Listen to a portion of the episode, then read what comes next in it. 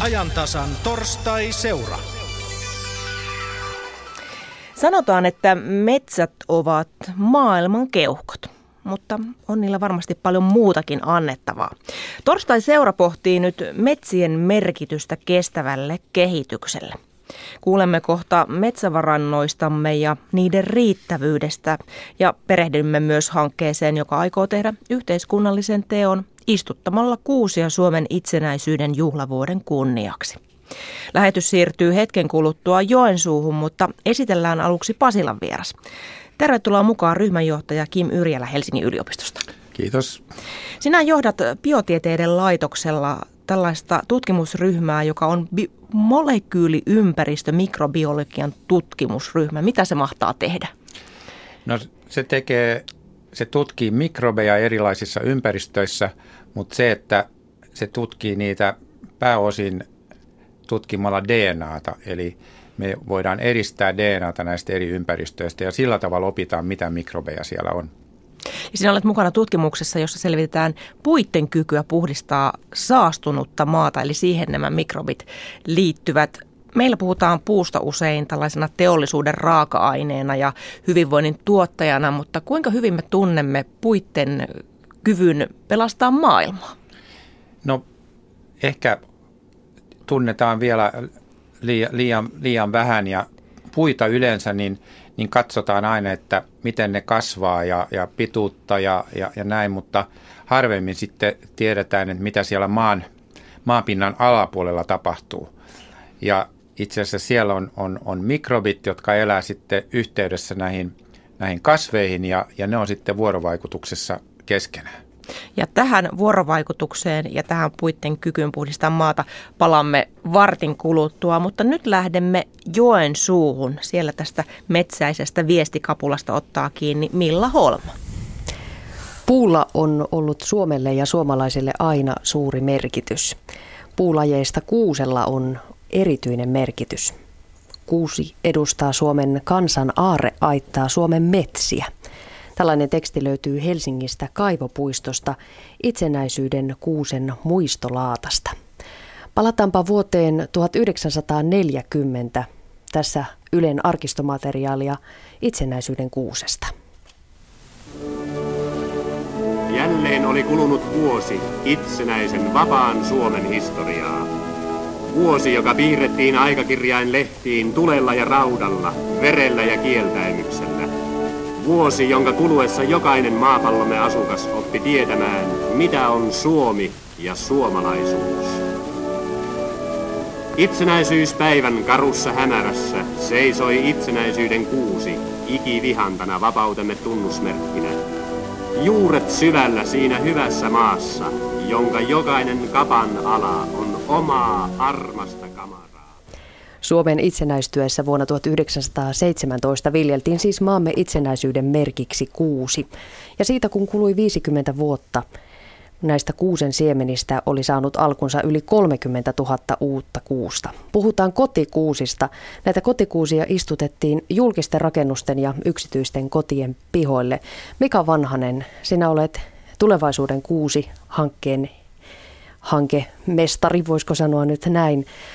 Te olette keränneet tässä viime vuosien aikana nyt näistä kotikuusista tarinoita ja sinulla on siellä joku tarina jostain päin Suomea. Kiitos. Tässä para, pari tarinaa. Ensimmäinen tarina tulee Kyykerin koululta Outokummusta, josta, josta oppilas, iso oppilasjoukko, tässä on valokuva, kun pienen kuusen ympärillä, niin tämä yksi oppilas kirjoittaa näin.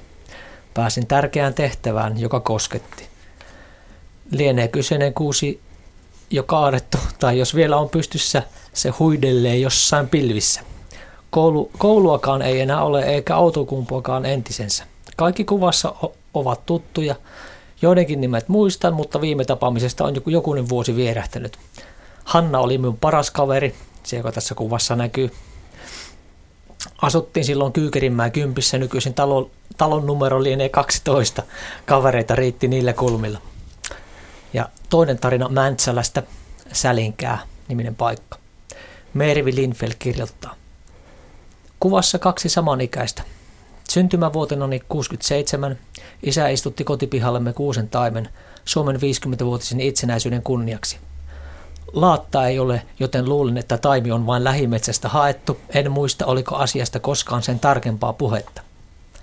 Kuvanotte hetkellä 20. marraskuuta 14 on sikäli historiallinen, että olen siinä viimeistä kertaa lapsuuden kotini pihamaalla ja paikan uusi omistaja, jota en tuolla hetkellä ollut vielä koskaan tavannut, ajaa juuri pihaan. Talon liittyviä muistoja hänelle kertoessani mainitsin kyllä, että tämä on sitten itsenäiskuusi, itsenäiskuusi vaikka ei laattaa olekaan. Siinä siis muutamia tarinoita kotikuusista. No sitten puhutaan tuon itsenäisyyden kuusen jälkeen sata vuotta myöhemmin tapahtumista. Silloin eletään vuotta 2017 parin vuoden päästä. Mitä Mika Vanhanen on tarkoitus tehdä? Mikä se tulevaisuuden kuusi on? No tulevaisuuden kuusi on jatkoa itsenäisyyden kuusille ja kotikuusille ja ta- tarkoituksena on sekä istuttaa symbolisesti näitä itsenäisyyden kuusen jälkeläisiä. Me ollaan kerätty, tai Helsingin kaupungin avustuksella Helsingin, Helsingin kaivopuistosta itsenäisyyden kuusen kävyt ja karisteltu niistä siemenet ja näistä kasvatetaan täällä Joensuussa sitten taimet itsenäisyysjuhlaa varten 2017 ja sitten oppilaat on kerännyt kotikuusista, paikallista kotikuusista myös, myös käpyjä ja niitä ollaan karisteltu ja nä, nämä taimet sitten kanssa – istutetaan silloin 2017. Mutta niin kuin sanoin, emme istuta pelkästään Suomessa kuusia. Se on, sen kuusi on lähinnä tämmöinen symbolinen viittaus tähän meidän historiaan, mutta tarkoitus on istuttaa juhlapuita, puita, ne, jotka soveltuu parhaiten eri, eri puolille Suomea. Kuusi on siis suomalaisille hyvin tärkeä asia. Teillä on ajatuksena, että tähän lähtisi mukaan iso joukko suomalaisia, ei pelkästään täällä Pohjois-Karjalassa, missä esimerkiksi Eno-verkkokoulu on pongahtanut, mutta siihen haalittaisiin paljon mukaan ihmisiä. Ristopäivinen, miten ihmiset saadaan mukaan tällaiseen hienoon tempaukseen? Niin, kiitos. Tässä todella on tarkoitus tässä satavuotisjuhlallisuuksien yhteydessä tarjota ihmisille mahdollisuutta – muistaa Suomen historiaa ja samalla katsoa tulevaisuuteen istuttamalla puu. Ja tämän puun istuttaminenhan noin symbolisesti tarkoittaa sitä, että katsotaan yhden ihmisiän yli pitkälle tulevaisuuteen ja nyt sitten ää, eri, eri tuota niin, kansalaisjärjestöt, yksittäiset ihmiset, kunnat, pyritään saamaan tähän sitten mukaan tähän operaatioon, että saataisiin mahdollisimman moni istuttamaan näitä juhlapuita. Ja siihen liittyen vielä voisi täydentää tuota, että myös eri sukupolvet, että me halutaan, että vanhat ja nuoret kohtaa siellä metsässä ja puiden istutuspaikalla istuttavat yhdessä ja me toivotaan samalla, että tämmöisiä uusia yhteistyöverkostoja Suomessa syntyy. Ja vielä täydennystä, että näitähän istuttaa Suomessa, mutta meillä on siis tavoitteena, että mahdollisimman moni suomalainen, Suomessa asuva, ulkosuomalainen tai, tai Suomen ystävä osallistuu tähän, että niitä voidaan istuttaa ympäri maailmakin. Tämä toiminta nivoutuu aika hyvin Eno-verkkokoulu, eli tällaisen Environment Online-verkkokoulun toimintaa, joka on Mika Vanhanen oikeastaan sinulta lähtöisin tämä, tämä toiminta. Miten laajalle Enoverkkokoulun toiminta tässä vaiheessa on levinnyt? No meillä on kouluja, kaiken kaikkiaan niitä maita, missä on, mitkä on ollut mukana, niin niitä on 157. Ja meillä on 130 maata suurin piirtein, missä meillä on kansalliset koordinaattorit, tämä on tämmöinen vapaaehtoisverkosto. Ja tietysti jos ajatellaan, että suuri osa koulusta on kehittyvistä maista, niin se puiden istuttaminen on, on erittäin tärkeää juuri siellä, missä, missä, missä, missä niitä tarvitaan liittyen erosioon tai tsunameihin tai ilmastonmuutokseen. Et me tämän verkoston, verkoston kautta niin kuin, äh, voisi sanoa, että jollakin voimaannutetaan toisiamme tekemään yhdessä hyvää. Teillä on myös aika kunnianhimoinen tavoite, vai onko se kunnianhimoinen 100 miljoonaa puuta istutettuna vuoteen 2017? Ristopäivinen, Mika Vanhanen, onko se mahdollista? No, tavoitehan on haastava, mutta ei se mahdotonta ole ja tässä on jo, ollaan jo aika pitkällä. 18 miljoonaa puuta on jo istutettu ja aika suuria suuria määriä on suunnitteilla myös monissa muissa maissa. Mikä tuntee nämä maat ja luvut tarkemmin? Kyllä, itse asiassa meillä on seitsemän maata, jotka on, jotka on tehnyt kirjallisen sitoumuksen naapurimaasta muun muassa Viro, jossa on luvattu istuttaa, että lapset ja nuoret istuttavat miljoonaa puuta 2017 mennessä. Sitten meillä on Georgia, Myanmar, Kenia, Etelä-Afrikka, sitten on Albania ja näiden yhteenlaskettu määrä on noin 92 miljoonaa, eli kyllä me varmaan siihen tavoitteeseen päästään tavalla tai toisella. Minkälainen haaste on saada haalittua maita mukaan ja siellä niitä ihmisiä mukaan, jotka konkreettisesti istuttavat ne puut? No siis kaikkihan lähtee siitä, että, että toinen huomataan, miten arvokasta työtä tehdään ja kunnioitetaan sitä. Asia on ihan samalla tavalla niin kuin Suomessa tai missä tahansa lähiympäristössä, että otat huomioon ja kun saat tietoa toisen tekemästä hyvästä, hyvästä työstä tähän puiden istuttamiseen liittyen, niin kannustat ja järjestämällä yhteisiä tapahtumia nähdään se tilanne, että me voidaan oikeasti vaikuttaa tähän asiaan. Professori Risto Päivinen, sinä olet Euroopan metsäinstituutin eläkkeellä oleva johtaja. Jos miettii tätä, tätä puiden istutustyötä, sitä, että koululaiset vaikka tai perheet istuttavat puita, onko sillä merkitystä sille, että maailmassa pystytään pitämään tällainen puuistutusbalanssi vai onko se vain pieni kärpäsen kakka meressä? No, jos puhutaan näistä miljoonista tai sadastakin miljoonasta puusta, niin Suomessahan jo istutetaan paljon enemmän kuin 100 miljoonaa puuta joka vuosi. Että sinällään se ei hiilitaseessa tai jossakin metsävaroissa niin paljon vaikuta, mutta tärkeämpää tässä onkin ne miljoonat ihmiset ja nuoret lapset, ketkä istuttavat näitä puita, koska tämmöisen omakohtaisen kokemuksen kautta sitten saadaan nämä nuoret ajattelemaan luontoa, metsää, kestävää kehitystä ja tulevaisuutta. Ja tämä on se iso asia, mihin tässä niin pyritään. Taitaa olla niin, että tänä päivänä meillä kaupunkilaisilla on aika vähän kosketusta sinne metsiin. Ei enää eletä välttämättä siellä metsän keskellä, ei päästä välttämättä sinne metsiin ja harvapa meistä sitä metsääkään omistaa. Eli, eli tässäkin suhteessa tällainen pieni teko saattaisi avata silmiä aika suuresti. Aivan.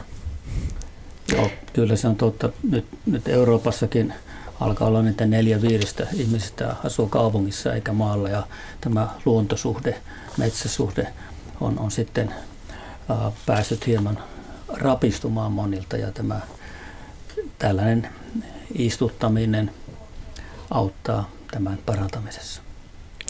No puilla on siis monenlaista merkitystä. Niillä on, niillä on meille, niistä on meille rakennusmateriaaliksi, niistä saadaan lämpöä, ne sitovat maaperää, ne toimivat keuhkoina maailmalle. Miten hyvin meillä Suomessa hyödynnetään puuta? Osataanko sitä hyödyntää ihan jo riittävästi? Risto Päivinen. Niin Suomessahan on perinteisesti puuta osattu hyödyntää rakentamisessa ja paperin valmistuksessa ja, ja, ja monessa muussa tarkoituksessa, mutta nyt tietysti puuaineksessa on sellaisia elementtejä, joita nykyaikaisella tekniikalla ja uuden tutkimuksen turvin voidaan hyödyntää entistä enemmän. Ja silloin kun puhutaan tällaista biotaloudesta ja, ja puiden kemiallisten komponenttien käytöstä vaikkapa lääketieteessä tai ruuaksi tai johonkin muuhun, niin silloin ollaan suurien asioiden edessä ja tässä on niin kuin Suomelle uusi mahdollisuus päästä myös tässä niin kuin metsän avulla jälleen niin kuin kukoistamaan taloudellisesti niin kuin on tapahtunut menneenä vuosikymmeninä.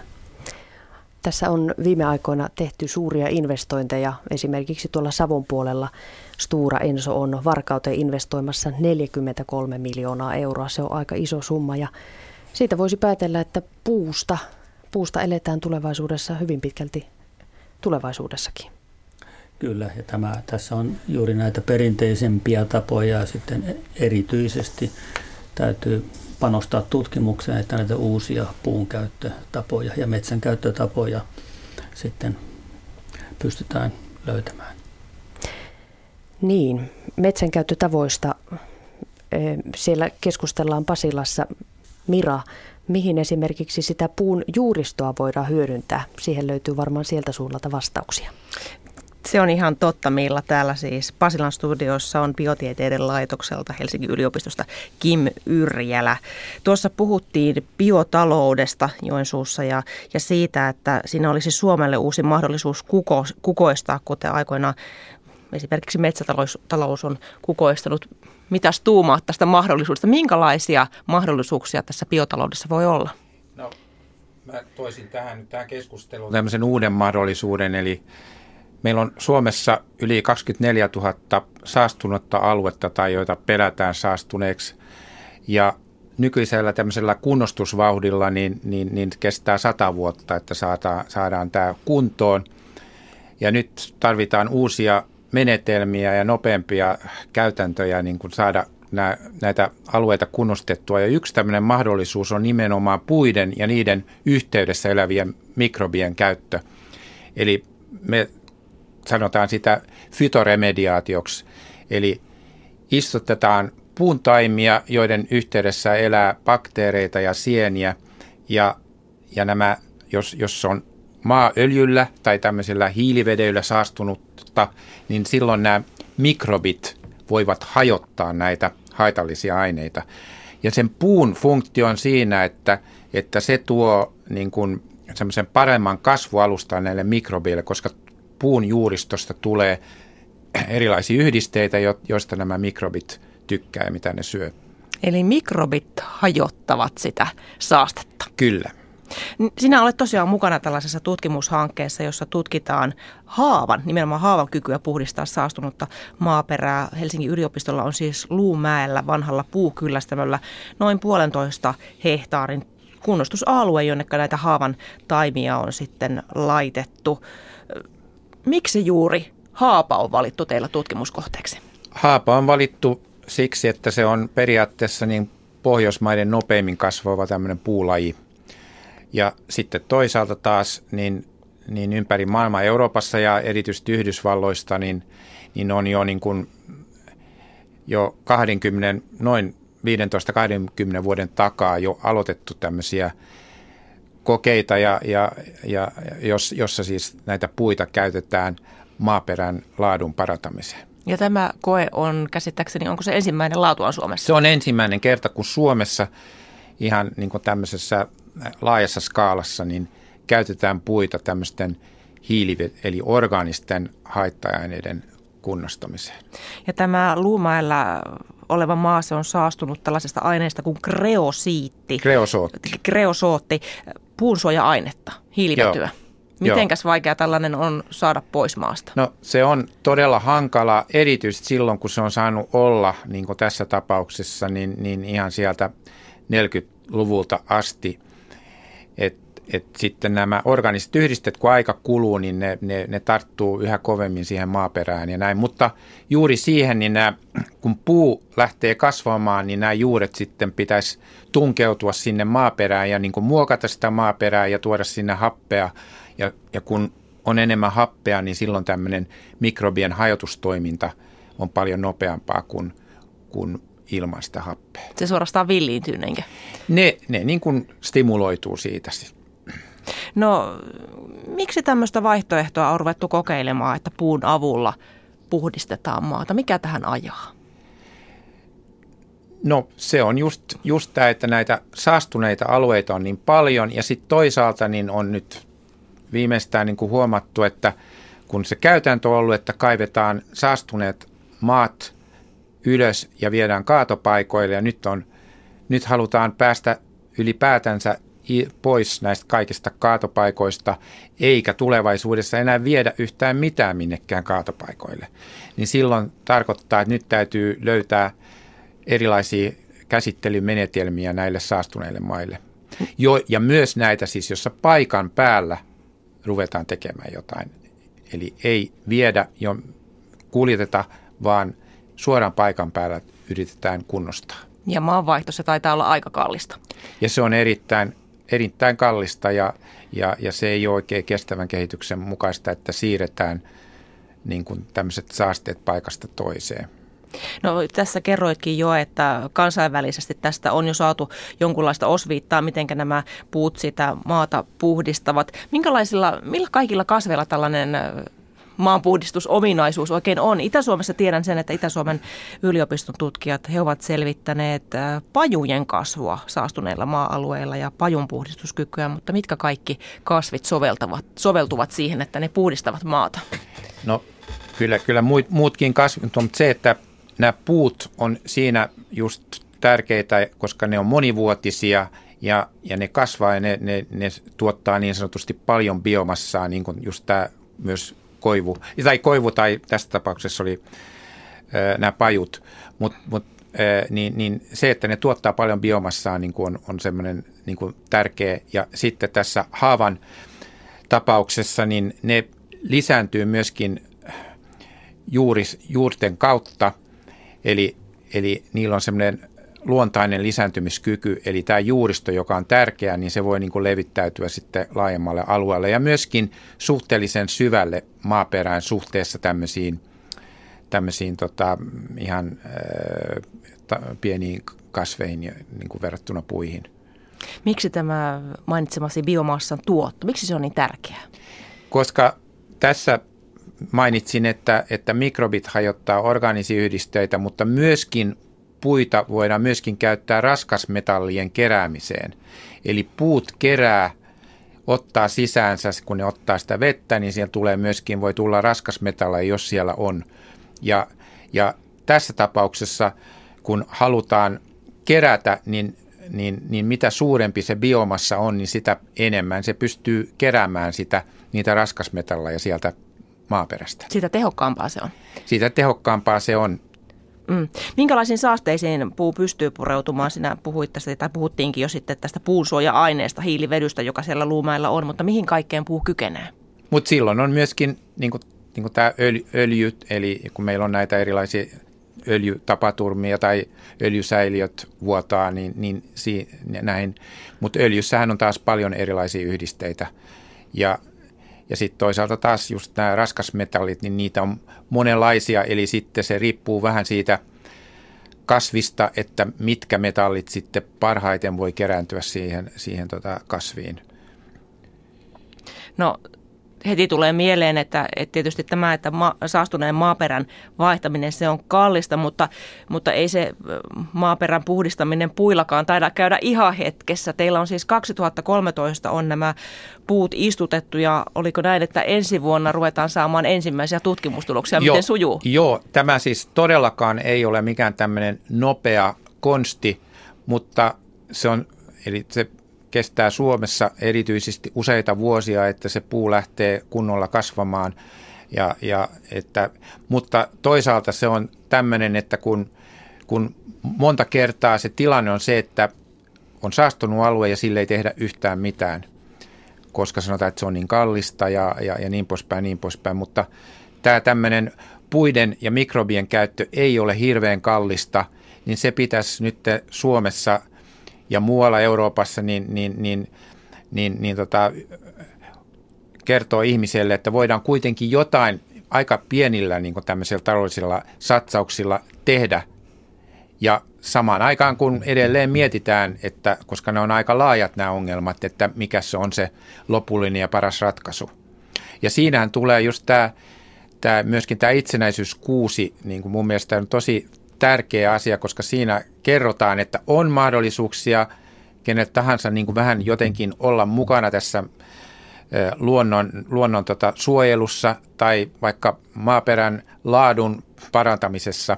Ja, ja tämä on just sitä tärkeää, että ihmiset saa sen kokemuksen, että voidaan tehdä jotain tai ru- aloitetaan tekemään jotain, koska se on se, se aloittaminen on, niin kuin tuntuu olevan se, se suurin niin kuin kompastuskivi esimerkiksi näissä näiden saastuneiden maiden kohdalta. Että ei vaan jätetä sinne oman onnensa nojaan. Niin, ja jätetään seuraaville sukupolville se. Mm, se on vaikea kysymys se. Saadaanko kaikki saaste sitten tällä konstilla pois sieltä maaperästä? Eli kaikki saasteet ei, ei saada tällä konstilla pois ja tähän tullaan sitten sit tullaan just siihen, että, että jokainen saastunut alue, niin siinä joutuu miettimään erilaisia tämmöisiä ratkaisuja, että ei ole tämmöistä yhtä ratkaisua, että joka sitten niin kuin, niin kuin, niin kuin lopullisesti, lopullisesti kunnostaa täydellisesti sen maan, mutta mutta mut tässä, tässä tullaan myöskin siihen, että tarvitaan paljon enemmän tämmöistä yhteistä suunnittelua myöskin niin kuin ihan tuolla paikallisella tasolla, että mietitään yhdessä, että mitä voidaan tehdä sen saastuneen alueen kunnostamiseksi. Ja tuolta Joensuustakin kuultiin jo se, että tutkimukseen pitäisi panostaa ja teillä sitä tutkimusta juuri parhaillaan Helsingin yliopistossa Kim Yrjälä tehdään.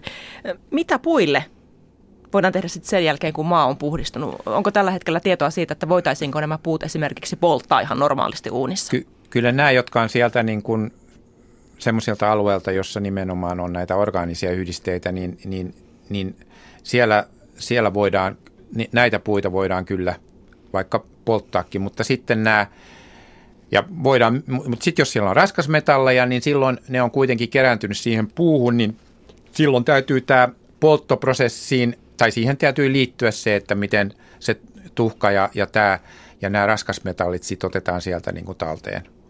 Mutta se on semmoinen prosessikysymys ja, ja kyllä tekniikka siihen niin kuin löytää, löytää tiensä, että miten se ratkaistaan.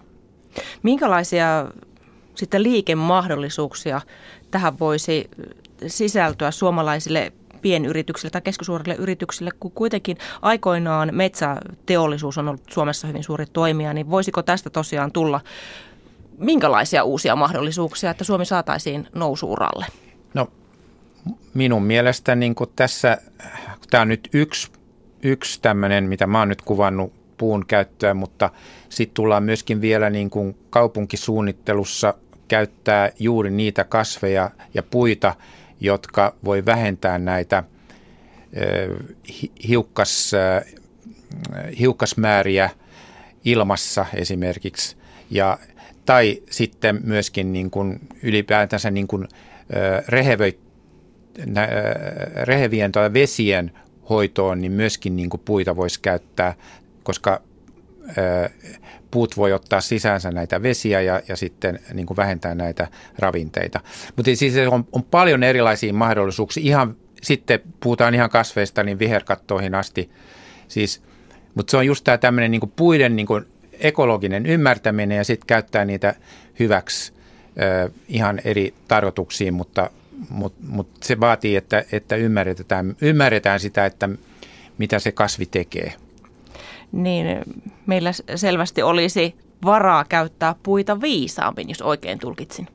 Paljon enemmän ja, ja viisaammin. Että sen, ja, ja kun Suomessa on niin paljon tietoa, eli siis siitä vaan niin käyttämään sitä, että Suomihan voisi olla tämmöinen just, ja johon, jonka asiantuntevuuteen niin uskotaan maailmalla, koska, koska Suomi on tavallaan niin metsien peitossa, niin meidän pitäisi tietää, miten – puita käytetään. No jos kuitenkin tietoa on, niin miksi, siitä asiassa, miksi asiassa ei edetä? No se on varmaan myös yksi juttu tämä, että, että tehdään kaikenlaista siellä täällä ja, ja, ja ne asiat ei sillä tavalla niin kuin tule kaikkien tietoon, ei tule julkisuuden tietoon ja myöskin yliopistossa keskenään ei kauheasti ehkä ole niin paljon yhteistyössä keskenään ja, ja kaikki tahtoo Suomessa jäädä niin pieneksi, sen sijaan, että kun pitäisi niin kuin yhdistää niin sanotusti voimia ja tehdä yhdessä paljon enemmän, että se on ehkä tässä se on, että pieni maa, mutta meidän pitäisi niin kuin yhdistää meidän niin kuin osaamiset ja saada paljon enemmän aikaa. Näin vaatii Pasilan studiosta Helsingin yliopistolta ryhmänjohtaja Kim Yrjälä. Heitetään tässä vaiheessa pallo Joensuuhun. Mitäs Joensuussa tuumataan tästä Kim Yrjälän ajatuksesta puitten ekologisesta ymmärtämisestä? Kuinka hyvin meillä ymmärretään tätä puumaailmaa ja kuinka paljon viisaammin meillä olisi varaa käyttää puita? Mitä miettii professori Risto Päivinen? Niin kyllä tässä ihan ollaan samaa mieltä siitä, että, että puita pitäisi käyttää paljon enemmän. Toki meillä ymmärretään ää, jo perinteisesti paljon, mutta myöskin tämmöisiä uusia käyttötarkoituksia, niin kuin tässä tämä maan puhdistaminen, niin täällä Itä-Suomessahan on myös yliopistolla tutkittu tätä asiaa, niin kuin mainittiin. Ja sitten on nämä, nämä puuaineksen erilaiset ää, nanoteknologian piiriin kuuluvat käyttötarkoitukset ynnä muut, ynnä muut, missä tuota tulee paljon, paljon tuota teknistä lisätietoa koko ajan, mutta myös nämä kaikki ekologiset kysymykset. No toivotaan, että tästä tulevaisuuden kuusi hankkeesta siitä tulisi meidän kaikkien suomalaisten yhteinen asia.